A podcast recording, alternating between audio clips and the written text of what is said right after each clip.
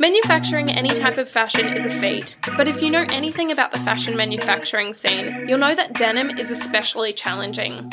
Nevertheless, that's what John Condilis, the managing director of Ethical Clothing Australia accredited brand Nobody Denim, decided to do some 20 years ago.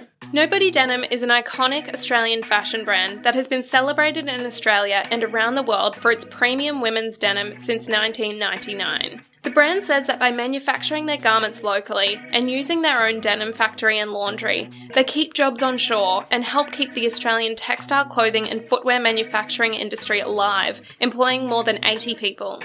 This model also allows Nobody Denim to shorten the brand's supply chain, increase transparency, and reduce travel to minimise the carbon footprint of each garment.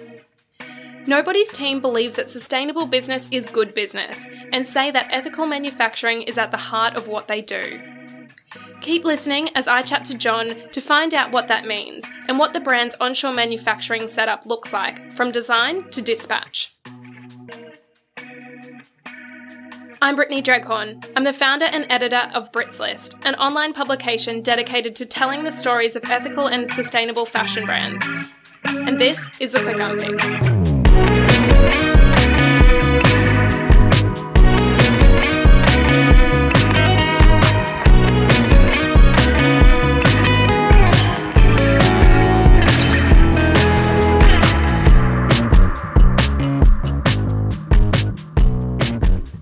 Welcome to the Quick Unpick podcast.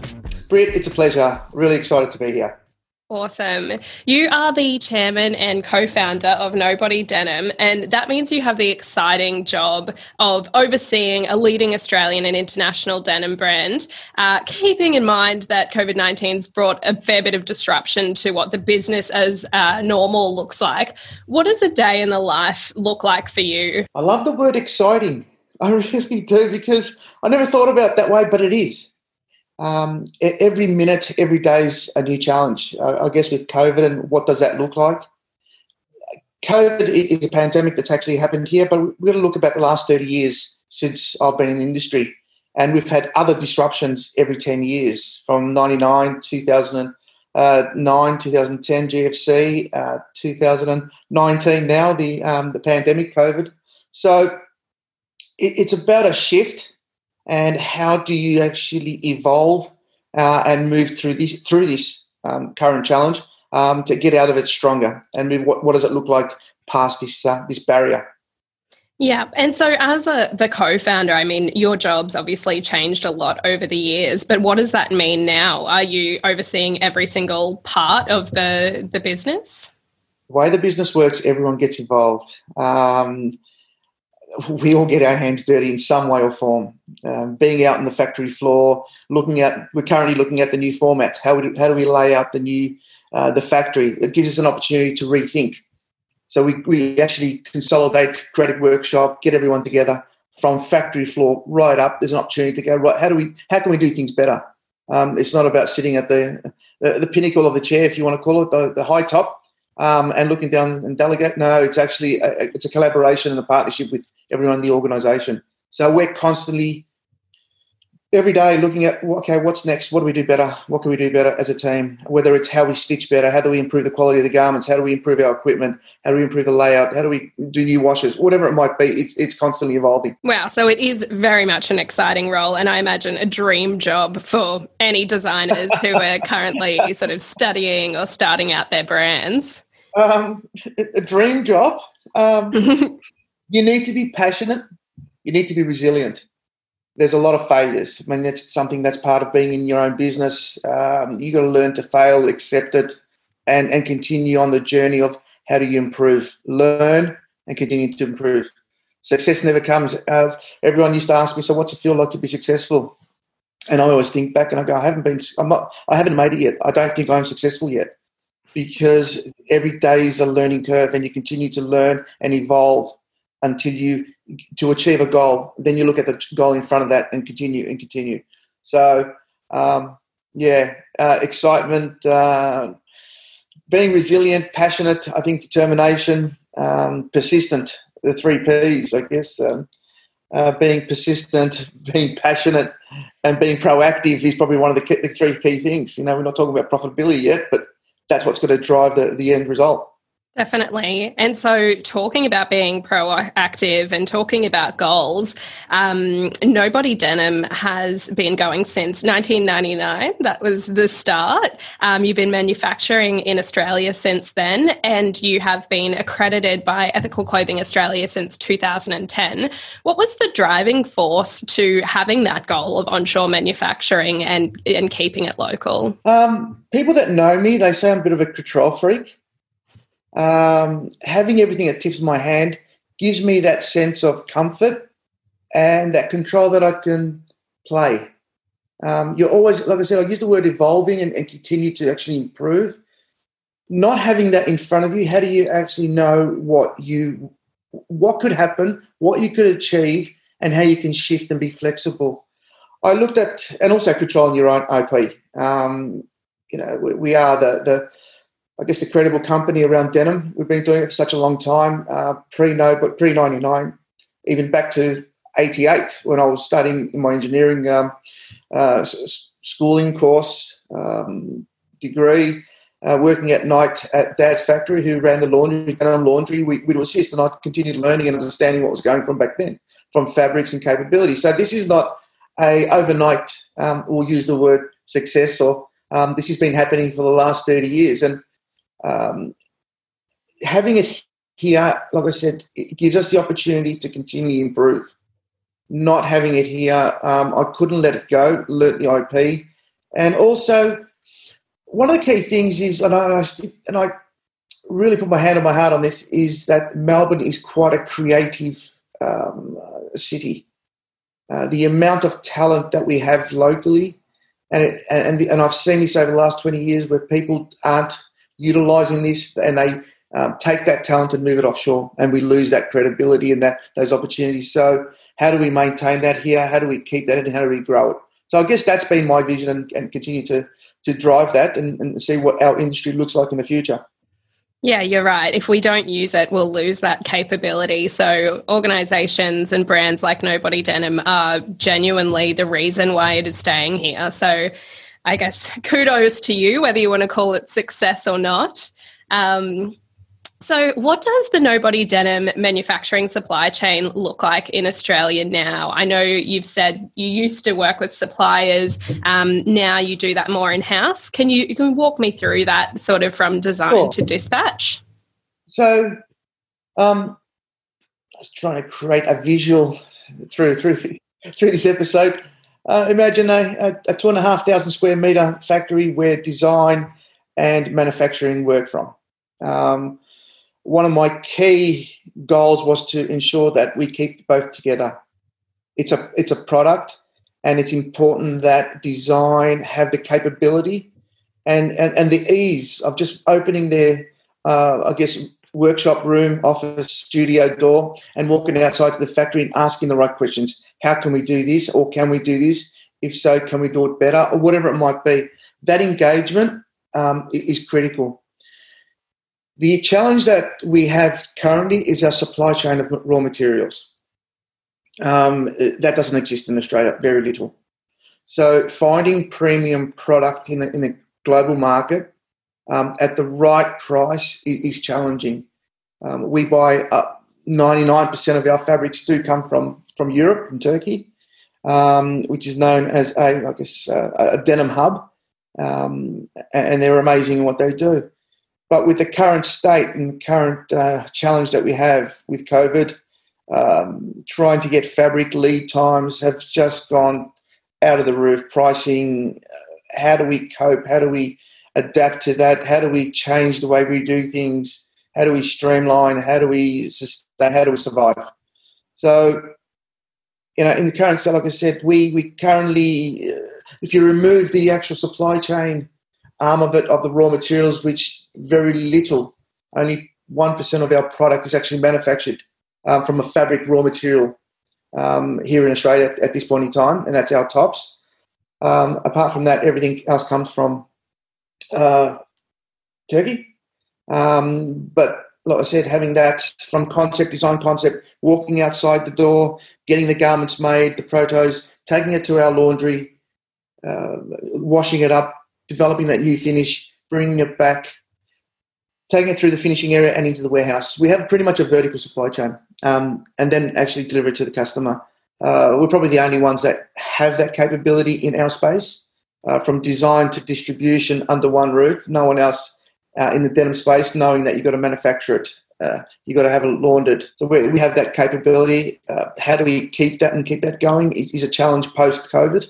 Um, that's why I'm saying we're continually looking at how do we create a new business model to ensure that we can maintain um, the, the, the vision and the direction of what we're doing. Yeah, incredible. And so your manufacturing is actually all done, or everyone you work with, I think it's the head office, factory, laundry, and retail store are all within a six kilometer radius. I mean, that would lower your impact dramatically, which is just incredible. Um, but talking about your impact, I mean, you you just touched on some various parts of the supply chain, um, including sourcing that raw material. You're talking about laundry, and all these things add up. And denim, you know, it, it gets a bad rap because it is actually highly, highly um, it's a laborious um, textile to make and it, it, uses a lot of water and it gets a bad rap for that. I mean, how are you working to make sure that you're lowering your impact um, sustainability wise? It's a, it's a journey. Everyone uses the word journey and it doesn't stop. Um, look, it includes technology, it includes equipment, it includes new processes. But I keep going back to in order to do to create a program and work it's based on the consumer's needs. If they're after a garment that has a lot of distressing has a lot of bleaching has a lot of um, colors that want they want super light well how do you how do you actually uh, provide that with minimal uses of water and and, and, and operation carbon, carbon all, all that together? How do you make a sustainable product? And we're constantly on that journey to deliver that so it's understanding what people are willing to, I, I guess, go without, you know, from a market trend, um, in order to give back and be part of that journey. So yes, we can do a rinse wash. I can do a jean that has no water on it, but will the market accept it? Probably and not. Can, and then that's that's the thing is how do we educate and how do we go on together on this journey of improvement? Um, we're currently looking at, and you probably heard there's laser equipment, um, laser that's used on. Mate, we we looked at laser, and I remember the first person in Australia bought their laser machine about 20 years ago. All right, and that was out of Sydney Laundry, but it never went through because the market didn't want it. Right, so there's a lot of things that actually affect what you put out the market. Laser's a great idea, but certain fabrics don't work on laser. So what do you do? Then you have to go back to the supplier and say, "Can you change your fabric?" Well, I can't do that because it it actually costs so much more. There's more R&D and so forth. And so, so it is actually a long-term journey um, of how to improve that. Um, then talking about ozone washing, you know, deteriorating uh, um, color through ozone. Now, to to implement all this, it's it's a, it's a, huge cost. Right? So the market needs to support it and, and that's some of the challenges that we have ahead of us. But we are continuing on that journey to start investing more and more in technology. Um, we're looking at advanced manufacturing capabilities here in Australia, working with the right, uh, I guess, resource team. Uh, we're, look, we're working with currently we're working with um, Swinburne uh, Uni to work on a, a project around uh, PPE um, manufacturing. Um, we're, we're going to be working more and more closer with the research centres, institutions, and government to see how we continue to involve and invest in that, that space.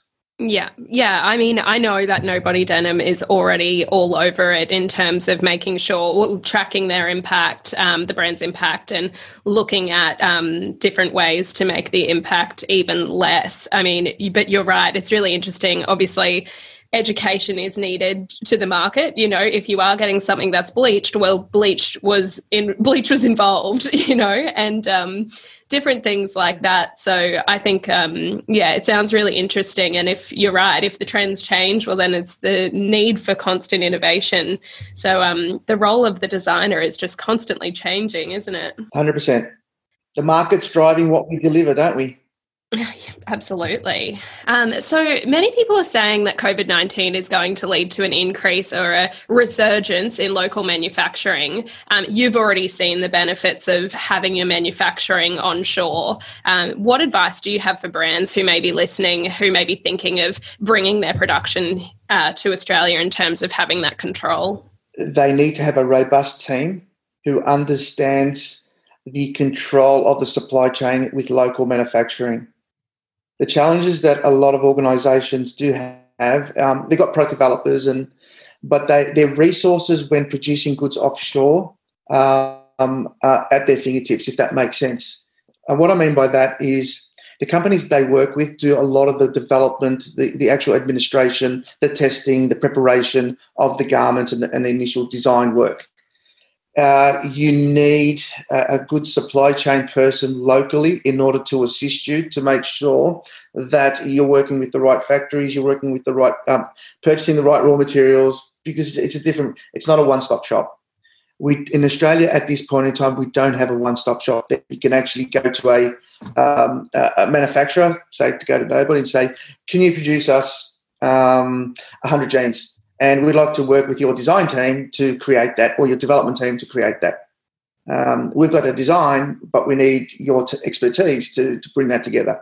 So trying to get those expertise offshore and bring them back to, to Australia is challenging because I don't think the the resource pool of people to, to assist that is big enough as yet. So they're one of the big challenges.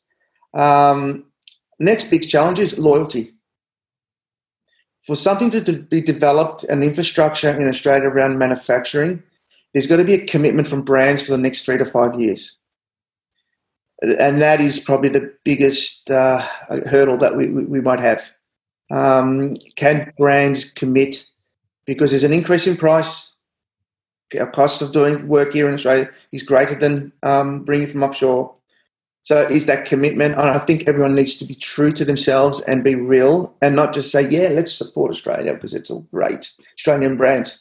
Um, let's get down to the nitty gritty and work through it. Um, and I think that they're the two biggest challenges that uh, are faced in the next 12 months. Everyone would love to bring things back, but let's let's put the, the pen to paper and work through it and see what does it really look like. Because the cost of uh, producing can be improved, but it's based on volume. Yeah, wow. So if we can actually get those numbers back, then that's potentially a long term yes. solution to bringing those prices down. Yep. yep. And it's also around innovation, um, equipment. There's, there's, a lot of investment will be required from industry um, in order to sustain this and, and actually help it grow, which will create a better opportunity for export in the long term. Yeah, interesting. I think, I mean, you're right. People are really ready to support Australian made brands right now because of COVID. So it's like, can we see that continue? Can we get that commitment from not only brands, uh, but also shoppers? You know, can we keep supporting these brands post COVID um, and create this strong, robust industry here? 100%. Um, Nobody Denim, as I mentioned, is accredited by Ethical Clothing Australia since 2010. How important is the ECA accreditation to Nobody Denim and what benefits has it brought to the business? I think when anyone, everyone went through the journey uh, of, of actually being accredited, it was a big unknown. It was about, well, you need to be accredited. Okay, but why? And you always challenge it, but why? And it's through that journey understanding what it means. I don't think people get it the first time. Um, well, back then it was a, a different mindset um, around manufacturing in Australia and a better accreditation, but we're following the rules. We're actually compliant and all that. But now, um, uh, we through through that journey, we've been able to see more so that it is extremely important as part of the education program. What does accreditation actually mean in in, com- in compliance, um, in, in delivering to the market of what is happening in the industry? And how can we continue to improve that? And how can we strengthen that accreditation and credibility through what through this channel? So um, I, I, think it's a constant, constant evol- uh, evolving um, process. Um, more and more people should get onto it. I recall when we first got onto it and tried. To, I tried to educate our our subcontractors of what that meant, And I, I remember this uh, black and white where going to the manufacturers, and I said to them, you must understand being transparent is going to be the way of the norm in the next five years. Trying to get that through was very difficult, and that was part of the reason why we took it in house. Um, if you don't have a partnership with people who are willing to be on the same journey, it won't work. Um, and this is why we believe that accreditation, being ethically uh, minded and having the right, right mindset internally, was important to us. Um, but it was that through that learning curve initially that we started this and understanding that and go, that's what caused us to actually go down the path of creating manufacturing in house. Yeah, wow. It's interesting because the ECA accreditation is really about legal compliance. So I can imagine for a business of your size, um, having that peace of mind that somebody's coming in and making sure you're actually, you know, because you, you and everyone there has a job up in their hands, but making sure that they're actually ticking all of those boxes day to day can be quite difficult. So it's interesting for people to then turn around. And I understand it's not super easy, but to say, no, I couldn't be bothered. But the other thing is, you're obviously a visionary. You knew what was coming. yeah, you know what's coming. you do know what's coming. Um, everything's cyclical, so you know what's going to happen. But uh, and I think the next step is ECA is there to assist organisations and groups of people of um, how to move forward and not to be a hindrance on them. Because the last thing you want is have all these issues and IR issues and everything affecting your business where you need to be focused on your vision. So any assistance you can have from external resources um, is only grateful. Really, it, it's an opportunity. It's a resource. Use it. Yeah, awesome. Well, I think that if anybody wasn't a huge fan of Nobody Denim before listening to this podcast, I'm sure they will be now. Um, so that's really exciting. But, John, thanks so much for joining me on the Quick Unpick podcast. You're welcome, Britt. It's been a pleasure. Thank you. The Quick Unpick is brought to you by Ethical Clothing Australia in celebration of the 20th anniversary of their accreditation program and inaugural Ethical Clothing Australia Week. This podcast is produced with assistance from the Content Division. Music is by Brisbane based artist Sasha McLeod, also known as Syco. That's S Y C O. Catch the full first season of The Quick Unpick wherever you get your podcasts starting this October.